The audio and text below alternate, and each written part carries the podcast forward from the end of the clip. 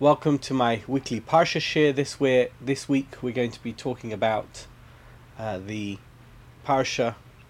Uh, we're going to be talking about a specific incident in the Parsha, but actually we're not really talking about the incident. We're talking about the generalities, the lessons that can be learnt from that and other aspects of what was going on in the family of Yaakov Avinu, of Jacob, the patriarch, the forefather, to try and understand how that can impact us. In other words, not looking at it as a history story, as a tale um, from the dawn of Jewish history, but as something which is meaningful to us that can have some practical application. Now, a lot of you who uh, are regulars listening to my share, watching my share, um, and of course, I welcome all of you who are watching maybe for the first time. Perhaps you want to subscribe to my YouTube channel or to my SoundCloud channel, and that's of course very easy. You just have to click on the icon at the bottom of the screen, or on the SoundCloud, you just have to press subscribe, and uh, you'll be regularly notified of my shiurim when they are broadcast and when they are uploaded. So, the point is that I have a lot of feedback from those who come onto the share and listen and watch the share, and one of the uh, messages that I'm getting, feedback I'm getting, is that everybody loves the Nesivos Shalom. Now, those of you who have been watching or listening to my Shiurim for years will know that I too love the Nesivos Shalom, and I've regularly quoted him in my Shiurim over the years. And uh, if you go to my backlog of Shiurim, you can find them all on my website. Uh, you will discover that many of the pieces of Nesivos Shalom have appeared, have, I've discussed, I've described, I've explained, and uh, you can look at those and hopefully gain um, some knowledge about the Parsha through the eyes of the Nesivos Shalom in that way. But this week I'm also going to be, at the request of so many, I'm going to be looking at a Nesivos Shalom on this week's Parsha, on Parshas Vayeshev, and it's an extraordinary piece.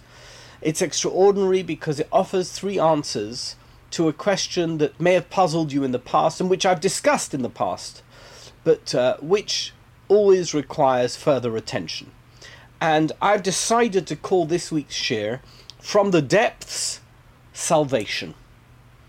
It's taken from Tehillim, Mimamakim Krasicha Hashem, and it's uh, when we are in the depths of despair, that's when God will come and redeem us, and that's when salvation is at hand.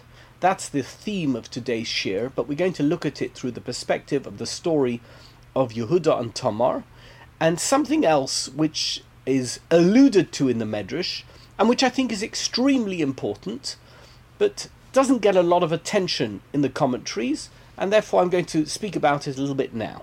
We'll come to Yehuda and Tamar in a minute. The first thing I want to talk about is the Shvatim, the children of Yaakov Avinu, these incredible uh, role models for the Jewish nation. Each and every one of them is considered to be a person of incredible moral stature, and yet they seem to have made a grave error of judgment when it came to Yosef, their brother, first planning, plotting to kill him, and later on selling him into slavery, and he went down to Egypt and as we know, it was many, many years before that mistake came right. What were they thinking in that interim period? So we know we're going to talk about Yaakov Avinu today.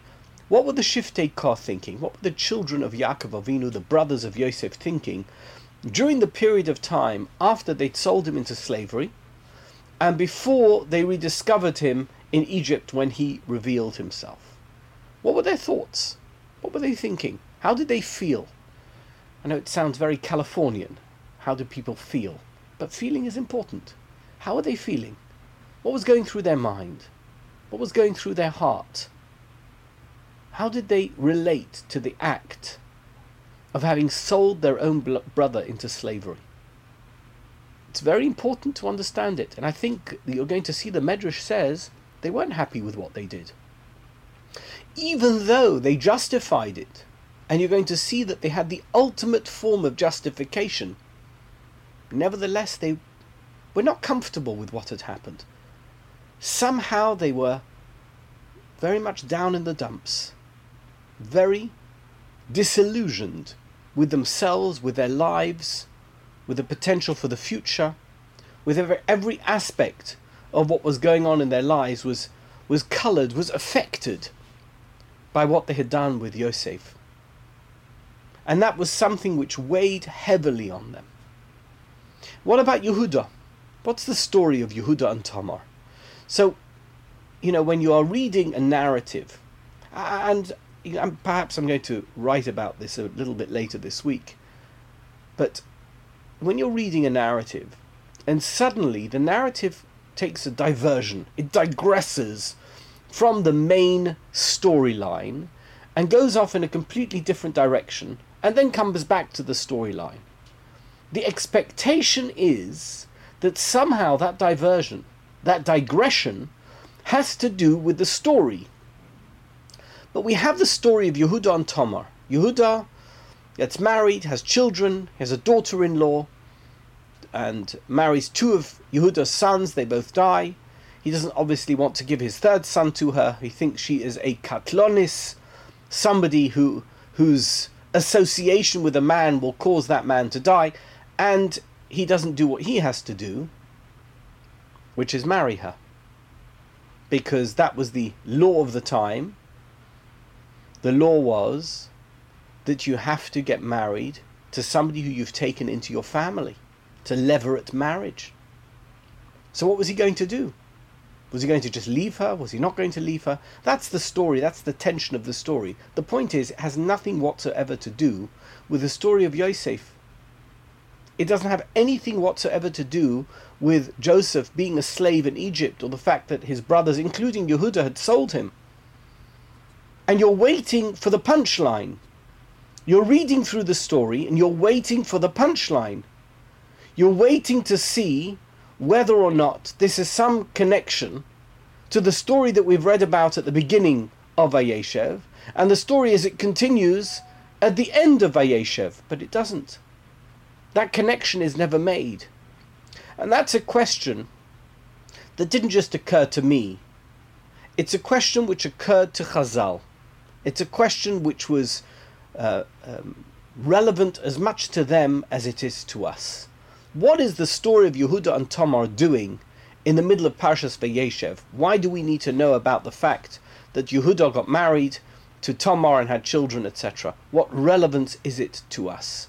And that's essentially what we're going to be talking about today, and also about the Shvatim and Yaakov Avinu and Yosef Tzadik, all of whom were pretty much in very depressing circumstances.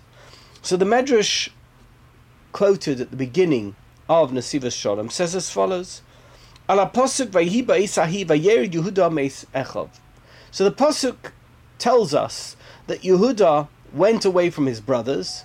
He took separation time, time out from his brothers, and off he went. And the question is what relevance this has to our parsha and to the storyline in general. Reb Shmuel Bar Nachman Pasach. Reb Shmuel Bar Nachman was a very famous Agadic um, Tana. He did a lot of Agoda. He's quoted um, a lot in the Medrash and in the Yerushalmi, not so much in the Bavli. He wasn't somebody who came up with halachic um, pieces or halachic uh. He was much more involved in Agoda. And in fact, he was consulted. He was a very close friend of uh, the, the head of the Sanhedrin at that time, and he lived in the, I believe, the third and fourth century. He was one of the later Tanoim. Before the time of the Gemara, he went to Bavel. He came back from Bavel. I think he also was involved in seeking um, a pardon for in some terrible situation, legal situation that had arisen. He went to the Queen. This was in in uh, I don't know what the name of the country was at that time, but in in the area that we call today Syria. He went to visit the Queen. He was an extremely respected rabbi and somebody who was widely consulted on matters of agoda to do with the parsha, with all the parshas in the Torah. And he comments on this piece, on this narrative portion in Parshas Vayeshev. What does he say? And he began with a pasuk. A pasuk is from Yirmiyah. he says this is the relevant posuk when it comes to the parsha of Yehuda and Tamar. What is the posuk from Jeremiah? Jeremiah 29, Ki God says, and this is in the um, words of Yirmiyah, God says, I know machshavos. I know the deepest and innermost thoughts, but there's a um, kind of backdrop to this that I know more than you know. That you think you know on a superficial level, you see the facts in front of you, and you feel that you have some understanding of what's going on, but ultimately you don't know. Why? Says Yirmiyah, and he's repeating the words of Hashem, he's a prophet. He says, because ki anoichi yodati es I am the one who knows machshavos. Says Reb, Reb Shmuel Bar Nachman, explaining why this posuk is relevant to the story of Yehuda and Tamar. Shvatim hayu asukim b'mechirase shel Yosef. The Shvatim, the children of Yaakov Avinu, were involved in the sale of Yosef. That means that they were reflecting on the fact that they had been involved in the sale of their brother. The Yosef haya asuk besakoi v'ta'anisoi. And Yosef was involved in his um, uh, mourning rites. Sak is sackcloth, Tanisa is fasting. Clearly, he was very concerned about his situation. Reuven, Reuben, he was the oldest son. He wasn't involved in the sale because he had uh, gone away from the crowd and was doing his own thing for that particular moment in time. He had intended to rescue Yosef but wasn't able to do so. Reuven hoya osuk b'sakav He too was in a very depressed state of mind. The Yaakov, what about Jacob? Hoya osuk b'sakav He too was depressed, mourning over his son he seemed unable to be reconciled with the fact that his son had disappeared. He thought killed. The Yehuda, what about Judah? What was going on with his life at that particular moment? Says Reb Shmuel Bar Nachman, do you know what Yehuda was doing? He was getting married.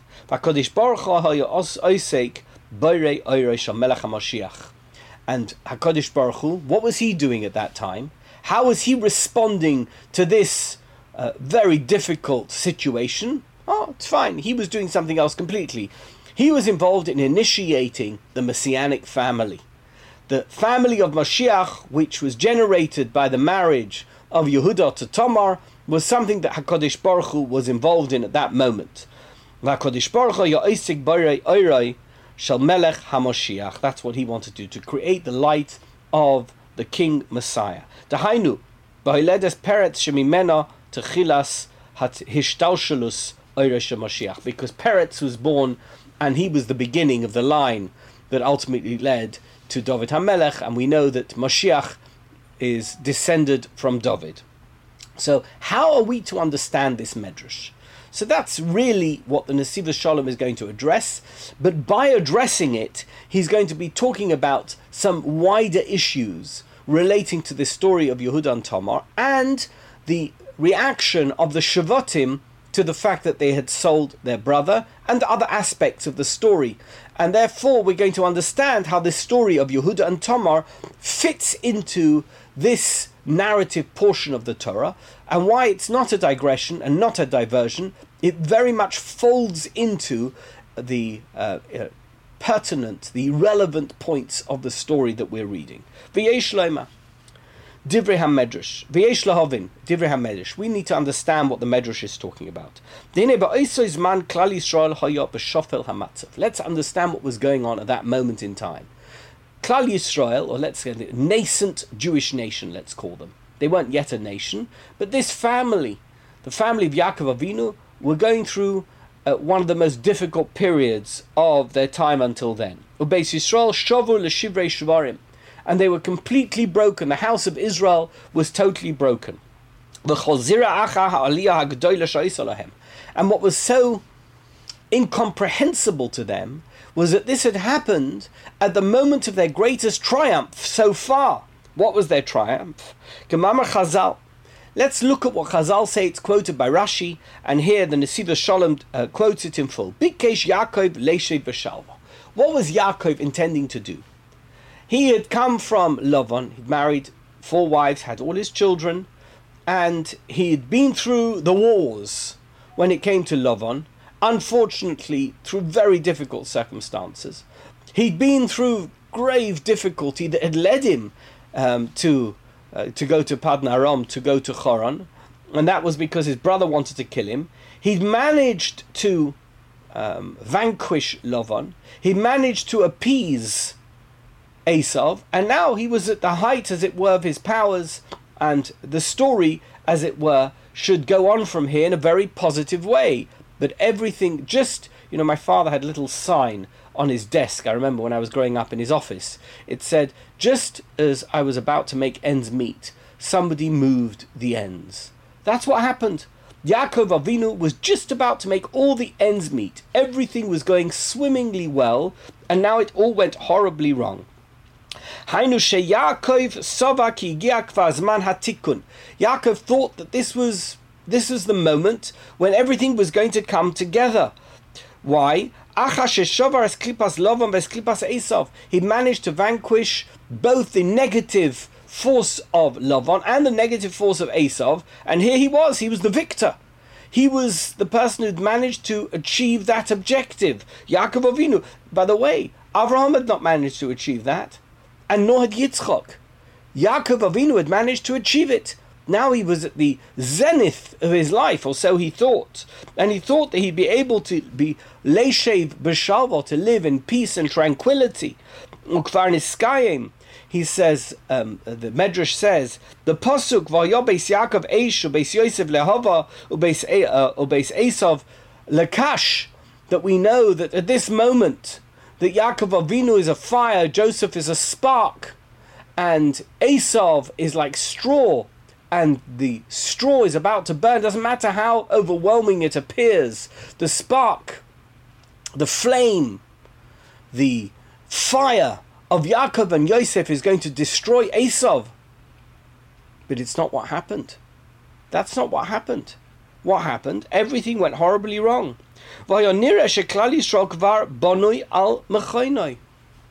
He thought that everything's going so well, everything's done. We now we we've reached the plateau and we can coast. Ubikesh Yaakov Leisha and he wanted to live in tranquility. But at that moment, says the Medrash, everything turned over. As we say in Yiddish, it became an Iberkernish. Everything was completely overturned.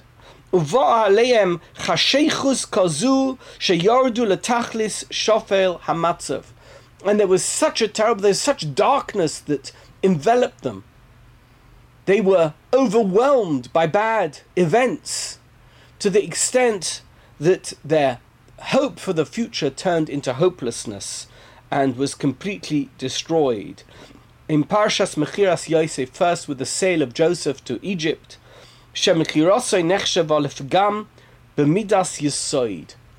His sale is considered as a as damaging to the midah of your Yisoid. What's the midah of your Yisoid?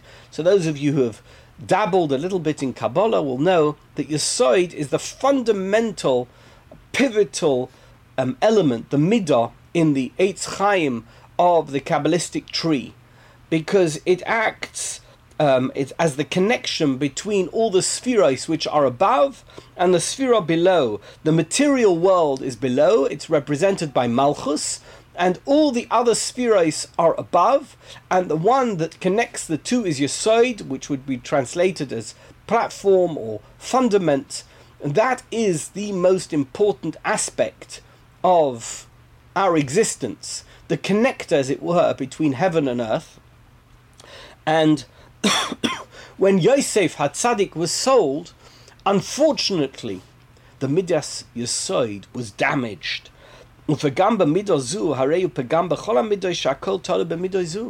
And when you damage the fundament, when you take the ground out from someone's feet, as it were, then everything is damaged. You're not damaging one limited, isolated aspect of it. You're damaging, you know, the trunk of the tree is the thing that connects the roots to the branches. The Yesoid is the trunk of the Eitz Chaim.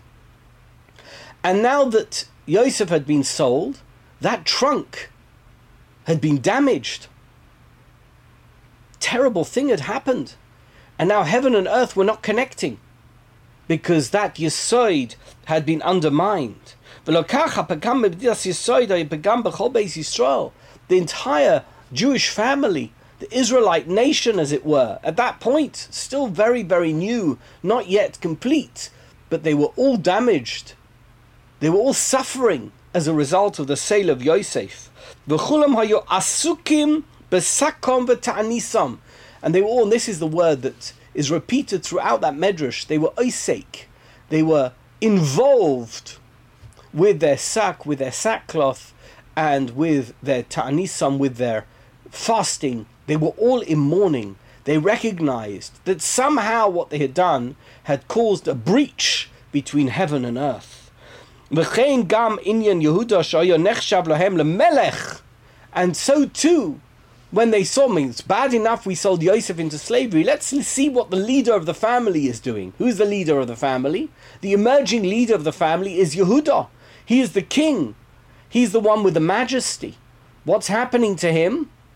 He is going off to get married. He seems distracted. He seems to be going off the reservation. And that's also depressing because he should be leading them back to God. He should be rebuilding the the family. He should be the one that's repairing the damage that has been caused.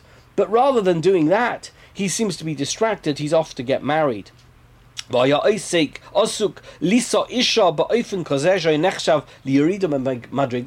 only was he getting married, what was going on in his life was such that it was considered a, a descent for him, as if he's going downhill. Things were going wrong. The family was falling apart. But Alzeba Medrash Levire, and that's what the Medrash is coming to explain. If everything is going so drastically wrong, the sale of Yosef, Yehuda descending from his elevated status and becoming who knows what, why is that exactly at this moment is Mashiach born? Why is it that the concept of the Messianic era emerges out of this desperately bad situation. Why? And the Medrash answers with this cryptic posuk from Yirmiyah by saying that I know what's going on. That God has a deeper level of understanding of what's actually happening, and that's why what you're seeing, which on a superficial level looks disastrous, Anoichi I, says Hashem, Yodati es I know what's going on. Let's see how the Nesivos Shalom, he's got three different explanations for what's going on here. We'll begin with number one, and hopefully we'll get through the other two, but this Nesivos Shalom is beautiful, and if you want to download it, I've had it scanned, and it's available on my website or as a comment on YouTube or as a comment on SoundCloud. You can just download this particular piece of Nesivos Shalom and look through it yourself. Uh, Upirish, what and what is the explanation? Pirish is ki onoichi odati es yesh lahovin bechama ifanim. We can understand it in a number of different ways. Aleph. Shakodish Baruch Hu hayodea Ki machshavas kulam hoisa kodesh kadoshim b'maaseh You know what? They may have had regrets, the Shavotim, for having sold Yosef into slavery, but actually God knew that their intent was pure and it was unsullied by anything negative. This, by the way, is one of the explanations of Chazal and of the commentaries for what happened with the brothers and Yosef, that their intent, their motive, was not coloured by anything personal. They genuinely felt that he was a danger, like an Esav and like a Yishmael. They had Yosef in their family, and they needed to get rid of him in order for things to go right. But now that he was sold, they saw that this Yesoid was damaged, so they imagined that that was a problem. Of course, it is a problem, but the point of this medrash is, says the Nesivos Shalom, in interpretation of what it is Rab Shmuel Bar Nachman was saying. This pasuk in Yirmiyah is Anoichi Yodati Esamachshavos. I actually know what was going on, and I know you did nothing wrong. Let's explain it further. Why did they sell him? At that moment, they thought that was God's will. Reuven wasn't there at the time. There's only nine of them, and they needed a tenth person for the minyan, as it were, and they didn't have it. So. Therefore, they added God as the tenth man to the minion. And then they came together as a group and said, this group of ten, that what has to happen now is Yosef needs to be sold. Ki Yosef kodosh. They thought that the sale of Joseph is something which is exceedingly holy and sanctified. They knew that whenever you do something which is exceedingly holy, you need at least 10 people. Like when we say Kedusha, we say Baruch we say Kaddish in Shul, we can only do it if there's a minyan. If there's no minyan, you can't do that. And therefore, they wanted a minyan. Well, they didn't have a minyan. Uh, by the way, I wouldn't recommend this. If you have nine people for a minyan and you're looking for a tenth, and you say, Well, I don't have number 10, I'm going to be mitzaref kudshabarichu to Arminian, I wouldn't recommend it. If you're one of the shiftei kah, if you're one of the children of Yaakov Avinu, maybe you can get away with it. But we, who are not at that level, can't get away with including God in our minyan. But that's what they did. That's what he's saying. It's it's based on a chazal.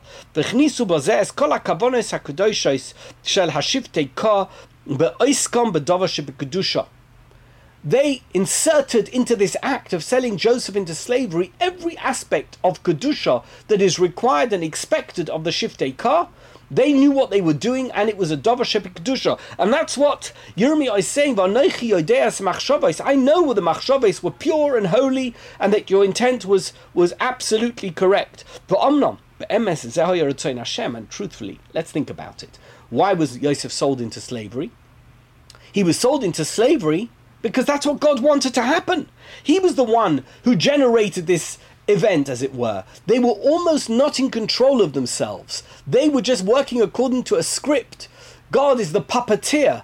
God is the one who's pulling all the strings and making it happen. That was the Retzoin Hashem, Kemavur B'Chazal, as Chazal explained.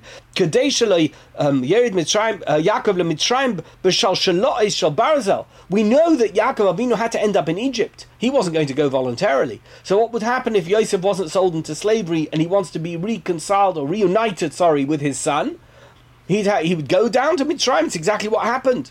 But had he not wanted to go because there was no reason for him to leave Eretz Canaan, what would have happened? He would have had to be taken to Mitzrayim in in um, metal chains.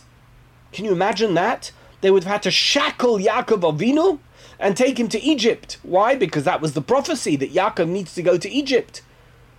So therefore, in order for him to go without having to go through the indignity of being chained and taken down to Egypt, Yosef went to Egypt and that was God's way of making sure that he went to Egypt. Yaakov Avinu went to Egypt by making sure that Yosef went first, and then Yaakov wants to be re- reunited with his son.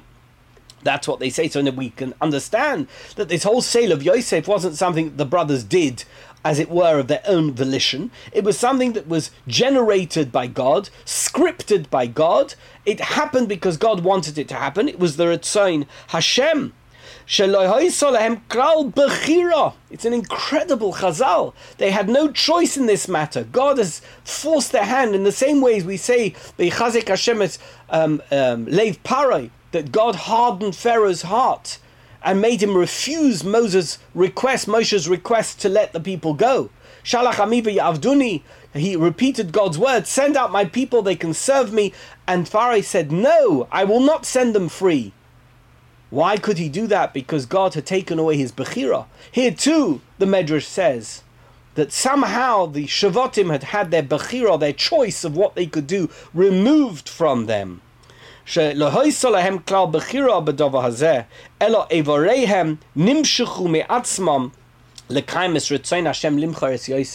Their limbs, their body, compelled them to act in a way that made no sense. It was an involuntary act, even if, uh, I guess, consciously they believed it to be voluntary, but they were being forced into a situation where the only choice they had, they had no other choices, was to sell their brother into slavery, and the reason for that was so that Yaakov Avinu shouldn't be taken in chains to Egypt. וכיוון שהרגישו And seeing as when they did it, they believed that they were carrying out the will of God, obviously it must be a Dovashe That's why, by the way, they were mitzarif Hashem to the minyan. They included God in the Quorum because they believed that they were doing His will. Nimtza Shemitzad Hashavotim Hoisamachiras Yosef Kodesh Kodoshim. They believed at that moment they were doing the highest of the high the holiest of the holy. That's what they were doing. They were really carrying out God's will. By the, by the way, but that was only when they were doing it. They were almost as if they were hypnotized, in a trance, doing something, and at that moment believed that they were doing something right. Later on, they regretted it, but at that moment. Tomar. And similarly, Judah in the story with Tamar, where he didn't marry her and he didn't take care of her, um, this is not the Judah we know, as it were. Judah was a, an elevated individual, somebody who was very spiritual, somebody who was deeply connected to God. How would he get involved in this sordid story of sleeping with a prostitute and giving her his, his items in payment? How did this even happen? Says the um, Chazal, say the Nesivos Shalom says, based on this Chazal, we have to understand it only in one way. That Yehuda had no choice in the matter. He was somehow compelled in that situation to behave in a particular way. It was like uh, Paro's heart being hardened, in as much as that he was doing what he wanted to do, only because God wanted him to do it. Not because not in any way because that's what he would have done in ordinary circumstances. So, um, he, he was not uh, um, willing to do it, wasn't interesting for him, wasn't something that he ever imagined he would do. Ella, however, malach a malach came and forced him to do it. Can you imagine that? Unbelievable. If that's the case, that God was the one who generated this act, we can understand that it was an act that was um, committed not in sin, but in purity, in the highest level of sanctity. And that's why God is saying, I know what's going on. You don't. You, consciously, you have no idea what's happening. You think it's happening one way. You even think you're doing the right thing. And you are, by the way, doing the right thing. But it's because I'm compelling you to do it. Um, HaKadosh Baruch Hu knows what's going on inside our hearts. He knows what we're thinking. Yes, of course, we have this external facade, the words that come out of our mouth, our gestures, our actions, our facial expressions. But inside our heads, what's going on in our heart, the way we truly feel, that's not something we necessarily reveal in every given situation. And actually, it wasn't as it appeared that the Jewish nation, or this nascent group of people that would become the Jewish nation, had sunk, as it were, without trace, that they were in a dire situation. They weren't in a dire situation. They may have thought they were in a dire situation, but they'd done exactly. They had followed the script perfectly. They were Oscar winners in this particular movie. They were doing it abs perfect, flawless, whatever they may have thought of the matter. I know what's going on.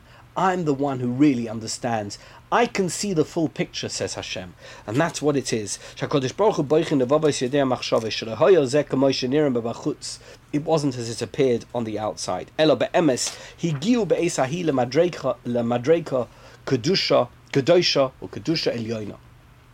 reach the highest level of sanctity and sacredness and holiness. V'zehu hazman hamatim la'asok b'brias ha'oresh Mashiach says in the Shalom. If that moment is as we've just described it, that is the perfect moment to begin the generation of the messianic family. It's the highest possible moment. With no knowledge, there's no, as it were, worldly knowledge of that. It's purely in heaven. Hashem knows it. That is the perfect moment for Mashiach to be born, for the concept of Mashiach to emerge into the material world, a moment of ultimate holiness. Let's look at the next answer of the Nesivos Shalom. There's another way of understanding what this posuk and the relevance of this posuk from Yirmiyah that I know the machshavos, what it means. Al pi mada oma bisfarim uh, hakdoshim, what it says in the holy books. Shekoidim kol tzmicha chodosh tzarich liyos heder. Before there is any growth, there has to be something lacking. There has to be an absence of something. In other words, there's something which appears to be very negative, but it leads to the greatest growth of all. And he's going to give an example. Shigarin hazera ha'osid latzmiach nirkav mikoidem v'nisha bayrak kustot dechiyusa shemimenu uh, uh, mitchilas or mascheles tzmicha chadosha. Let's take a seed. Take a seed, whatever it is. Doesn't matter if it's a pulse or if it's a seed from an apple or a seed from any fruit or vegetable and you plant it into the ground. What happens to that seed? It's in it's in pristine condition. It's beautiful, shiny, just taken out of the fruit, you put it into the ground. What happens to it? It begins to fall apart in the ground. It begins to disintegrate. It begins to rot actually that's how it appears in the ground. If you take it out of the ground after a day or two or three or four, you'll see that the seed has begun to rot. And what happens to that seed? It splits, and suddenly leaves start to sprout out of it. One second, that's the seed that was rotten. How is it possible? Says the Nesivos Shalom. This is the principle. Koidem called smicha chadasha tzarich lihiyos heder. Before there is any new growth, there has to be something which is going downhill, where it appears to be collapsing, disintegrating, a disintegration. And out even of this disintegrating seed, there is an element, an essence of life giving force, and that's what produces the growth, the leaves, and from the smallest seed, you can grow a mighty tree. You can grow the most beautiful fruit tree or any vegetable, eh, whatever it is that you want to grow. Even though this seed at that moment appears to be useless and disgusting and won't produce anything. Aval im yirakev legamre. What happens if it rots completely? Ad shafilu kusto dechiyusa imboy shuv eno But we do know that if a seed rots completely, then it won't be able to produce the leaves. So there is a fine balance here. There's a balance between rotting and then producing, or rotting and completely collapsing, disintegrating into nothingness. That is a moment. So uh, there is a moment at which it could go either way. What was going on here with the Shavotim? Let's understand what was going on here.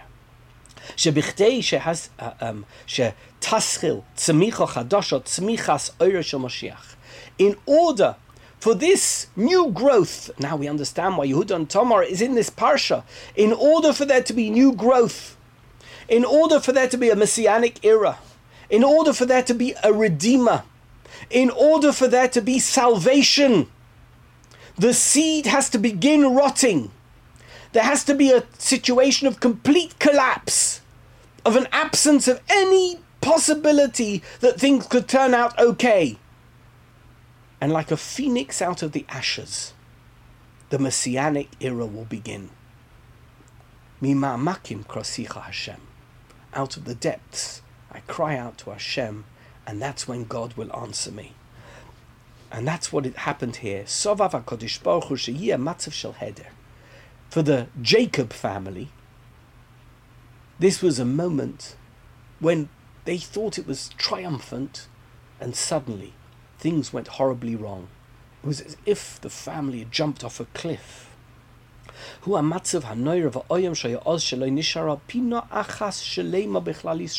a moment where no corner, nowhere that they turned could they find a reason to celebrate their existence or to think that they had a positive future. And everyone was so broken and so depressed. They were so convinced, utterly convinced, that their world had collapsed completely. They didn't understand it, but that's what they think.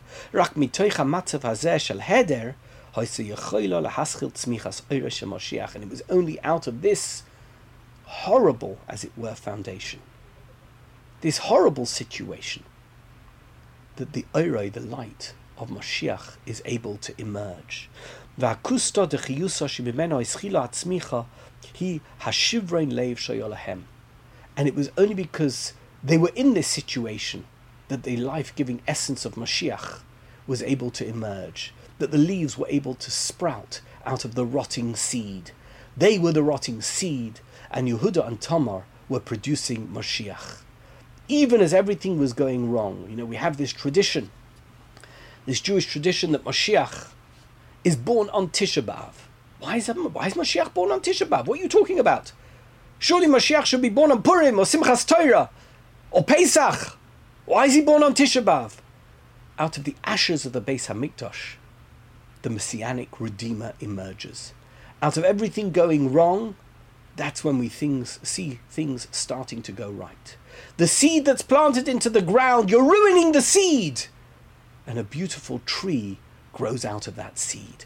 That is the point of what's going on here. And that's what it means when it says, I know the machshavos, I know what's really going on. I know what's going on behind the scenes. I can see what's going on behind that curtain.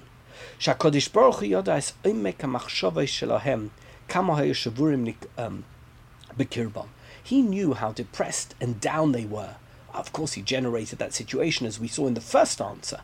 But he knew now was the moment. This was the moment for the Messianic era to begin because he knew how broken they were that they had sold their brother into slavery, and they knew how broken Yehuda was that his sons had died, and they knew how broken Yehuda was that he would allow himself to fall into that very compromising situation. And at that particular moment, they may have thought there's no hope for the future. Nothing can, good can come out of this. But Yehuda gave birth to Peretz, who became the foundation figure for the messianic family. David is descended from him, and Mashiach is descended from David. That's what happened. It's oimek hamachshava shel achim v'shivrein libam v'sakom v'ta'nisa machamechiras Yosef. God knew how depressed the brothers were, how they were wallowing in their suffering and their mourning, in sackcloth, fasting because they'd sold their brother Yosef into slavery. V'chein es oimek machshava shel shivron halev shel Yehuda. He knew how upset Yehuda was in his given situation. Asher kol beis Yisrael shavurim bekirban beis ahi. He knew that the entire family had collapsed. They were the lowest ebb. It was the most terrible moment in their history so far, and particularly after that triumphant moment when they'd beaten back both Lavan and Esav, and here they were, having fallen off the edge of a cliff. It was this rotting seed through which the essence of life, that life giving force could be born. From that emerged, began to grow, began to sprout the light of Mashiach. And we find a very similar situation after the Chet of the Egel, the most terrible sin that the Jewish nation committed. They just received the Ten Commandments. 40 days and 40 nights. Moshe Rabbeinu disappears up Har Sinai. They don't know where he is. They're looking for a replacement and they create the Egel Hazov. It's a disaster. At that moment, they're all dancing, they're singing. They think it's a simcha. They think it's a joyous occasion. And Moshe Rabbeinu comes down the mountain and he sees them singing and dancing around an Egel Azov. What's he going to do? How's he going to react? How's he going to make sure that this is not going to have the ill effect that it could have? The destruction of Klal Yisrael. What is he going to do? What does he do? Shviras haluchos nimnis bein ma'aloisav hagdoyle shel Moshe Rabbeinu olav You should know the breaking of the luchos is considered one of the greatest acts of Moshe Rabbeinu's life. He took the tablets that God had given him. And personally, as it were, however we are to understand that, personally inscribed with the Aseres Adibros. He gives them to Moshe Rabbeinu. Moshe Rabbeinu comes down the mountain, sees them dancing around the Egel Azov, around the golden calf. What does he do? He takes the luchos and he breaks them. Say Chazal, this was the greatest moment of Moses' life, the greatest act he ever did.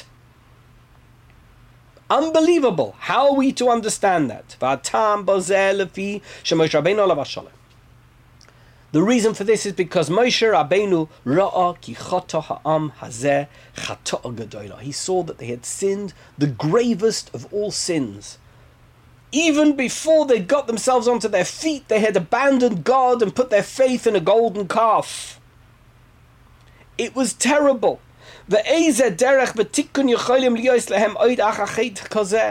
What possible corrective action, what measure could be taken, what could be done to undo that which they had done? How could they get out of this situation?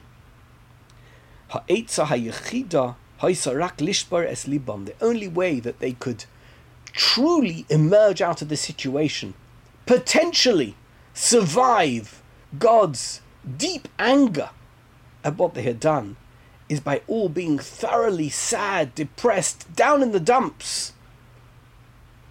They needed to be in a situation of mima'amakim. How could he do that? He needed to to lishbar es libam to break their hearts. Shall kol shishim ribu b'nei Israel of all the six hundred thousand Jews, every single person needed to be affected by what he did. It's not something he could do easily. A good drasha wasn't going to achieve that because there'd always be people at the back of the crowd who would say, "Ah, who cares what he's doing?" You know, the cynics. Who cares what Moshe Rabbeinu says? What does he know? And the people at the front of the crowd are going to drift off because people always fall asleep during drushes. What did he need to do? He needed to get their attention fast. One act he needed to do. The only way to do it was rak al libam when he breaks God's gift to the Jewish nation. That's a shock to the system. Every single one of the 603,550 Jews, of the count of Jews, there were many more, every single one of them's heart was broken that they had lost this precious item, this personal gift that God had given the Jewish nation. And it was only through the breaking of their heart. That was the rotting seed in which was contained the essence of life, that life giving force that through that they could build once again, build themselves up to get back their relationship with Hashem. And that's why it was Moshe Rabbeinu's greatest act. He realized, I need to, I need to do an intervention here. I need to get them realize that they're, they're rock bottom. How am I going to do that? Throws the luchas, breaks them, shatters them, and shatters their heart. And as a result of them reaching rock bottom, now they can begin the process of rehabilitation. And that's exactly what happened. We'll begin the third answer. We'll try and get through as much of it as we can.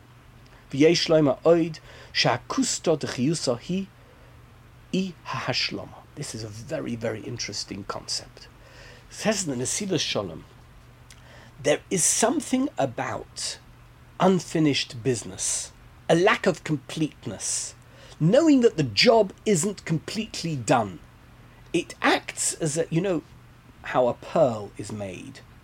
Do you know that there's something called an oyster? There's pearl oysters, and they stick a little grain of something, whatever it is, inside the oyster, and the oyster feels discomfort. And as a result of feeling that discomfort, it layers that grain of sand or whatever it is with mother of pearl. And then, as a result of that, it grows a bit bigger. So it, it puts on another, another layer, and another layer, and another layer. That's how a pearl is made. The beauty of a pearl is the result of unfinished business, of discomfort. The oyster feels discomfort. And the same is true of human beings. When we feel discomfort, then we're going to do something right. When we feel discomfort, then we're on a mission to be comfortable, to get it right. The point of the Kusta de is, is this i ha'ashlama. Masha'ena mashlim imatsove. Somebody's not satisfied with their situation. Now here we get to this. word osuk, which is repeated time after time in the Medrash, they were involved with. They were deeply involved with something. It wasn't something that was happening to them. They were proactively engaged with their sackcloth and with their fasting when they were mourning. Shezeh bitui. What does it mean when it says osuk besakoi v'ta'anisai? It's a phrase mashlim that means that they're mashlim in mamatzav shenimtza. They're not happy. Because when you're osuk, when you're involved, when you're engaged, it means that you need to do something, correct something. Al yadei halicha besak v'tanis, and they think that through this situation that we're addressing, that somehow we're going to emerge better. What does that mean? Sheyesh odom shekashehu yoyreid noifel biyush. There are people when they fall and they go through a very bad time, they just give up. What's the point of trying? You know, somebody puts on a lot of weight and they think to themselves, why should I bother going on a diet? I give up. And they continue to eat. Somebody who's in a situation where they've got a very bad habit, they're addicted to cigarettes, and they'd like to stop smoking. I can't. I smoke too many cigarettes. I've tried 15 times, it didn't work, and therefore it's too difficult for me they end up in a yiush situation. They give up hope. That's it. Very often, that's the case. It doesn't bother them enough. They're not engaged with the with the subject enough to resolve it, and therefore they give up completely. Rahman al-Islam. Umashlim and they don't bother trying to improve themselves, rehabilitate themselves, and um, get over the problem that they are in. The Jewish people were different. They were involved. They were engaged. Bnei Yisrael, we're not talking about the Jewish nation. We're talking about the children of Israel, the real children of Israel. The children, Ruvain, Shimon, Levi, Yehuda, Issachar, Zavulun, etc., etc., all of them were deeply involved in what they had done. And they were upset about it. It bothered them. They felt it needed correction corrective action. Yosef lehishlim im eved. Yosef himself wasn't happy that he was a slave. Yaakov lehishlim im Yosef einenu. Yaakov wasn't happy that Yosef wasn't there. He couldn't accept it. He could not accept it. Kosov, as the Pasuk says, he could not be pacified. They were trying to console him and he wouldn't be consoled. What does it mean if you're consoled when something bad happens? It means you've made peace with the situation. Well, it's not what I wanted, but I accept it and life moves on. Yaakov was not happy. He was osuk, besakoi, ubeta'anisoi. The Chen Reuven, Reuven was the same thing as Chazal tell us, Shehu Pasach Bishuva. He was the one who started the process of Teshuva, Shemashmois Teshuva, he, Ihashlomai Mamatzav Shal Yerida. Why did he start doing Teshuva? because he recognized that his situation was one that required repentance. He was not. All teshuva only starts when you realize you've done something wrong. V'hainu sheha'esek b'sakam v'ta'nisam. And this involvement with their sackcloth and with their fasting, their mourning, their sadness. Do you know what it's about? It's about, about the fact that they felt that there was unfinished business they done. They thought they'd done something right, but somehow, instinctively, intuitively, they knew that what they had done was wrong and they needed to correct it. Do you know why Mashiach comes? When we think the job isn't done. When we're not complacent. When we don't think everything's okay. And that's what the Medrash is about. The Medrash about Yehuda and Tamar. His lack of satisfaction with his situation the Shavatim, Yosef, Yaakov, everybody was in the same situation, and out of that, the phoenix out of the ashes, the Mashiach comes from the seed that's been planted into the ground that looks like it's beginning to rot and disintegrate. From that sprouts forth the Mashiach. But it only happens when we know that we're not in a perfect situation. And we are currently in Golis. And many people believe, for whatever reason, and in their given situation, that their Golis isn't a Golis. There's Jews who live in beautiful communities across, let's say, the United States, who feel don't feel the Golis. They have First Amendment rights. They have the right to practice their religion, the right to freedom of speech. They have shuls. They have schools. They have kosher food. There's no real anti Semitism. Yes, it, somewhere, somewhere there's an anti Semite, but it doesn't really affect my life. My life goes on. They're no longer in Golos. They don't feel the i hashlama. They're not feeling it, that there's unfinished business. Mashiach needs to come. The world's not a perfect place. What are you doing? Where's your involvement with Sak and with Tanis? Where's your involvement? Not so that your little petty parochial situation is okay, but that the wider world situation, the Jewish world and the world at large, is heading in the right direction. What are you doing in the midst of your rotting seed? Where is your life giving force that will result in Mashiach coming? And so, too, people who think that the state of Israel is the messianic um, era's realization. No, it isn't. It's a schalta de geula. It's the beginning of the process, or maybe it's only the beginning of the beginning of the process. There's much more work to do. And that work requires us realizing that there's much more work to do and not to be satisfied in our given situation. We must be the ones that generate the messianic era.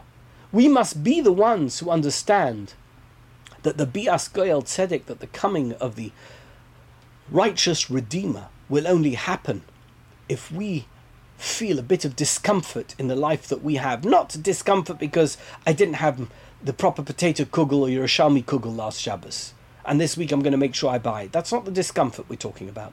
We're talking about spiritual discomfort. A discomfort knowing that the world is not yet a perfect place and I need to do something about it. That I know that even though I'm doing everything right, that something isn't right. Even though Yosef Atzadik was sold into slavery, with God's permission and as part of God's plan. Something here isn't right. And I've got to be the one to make it right. I've got to be the one that generates the Messianic era. We'll leave it here for today.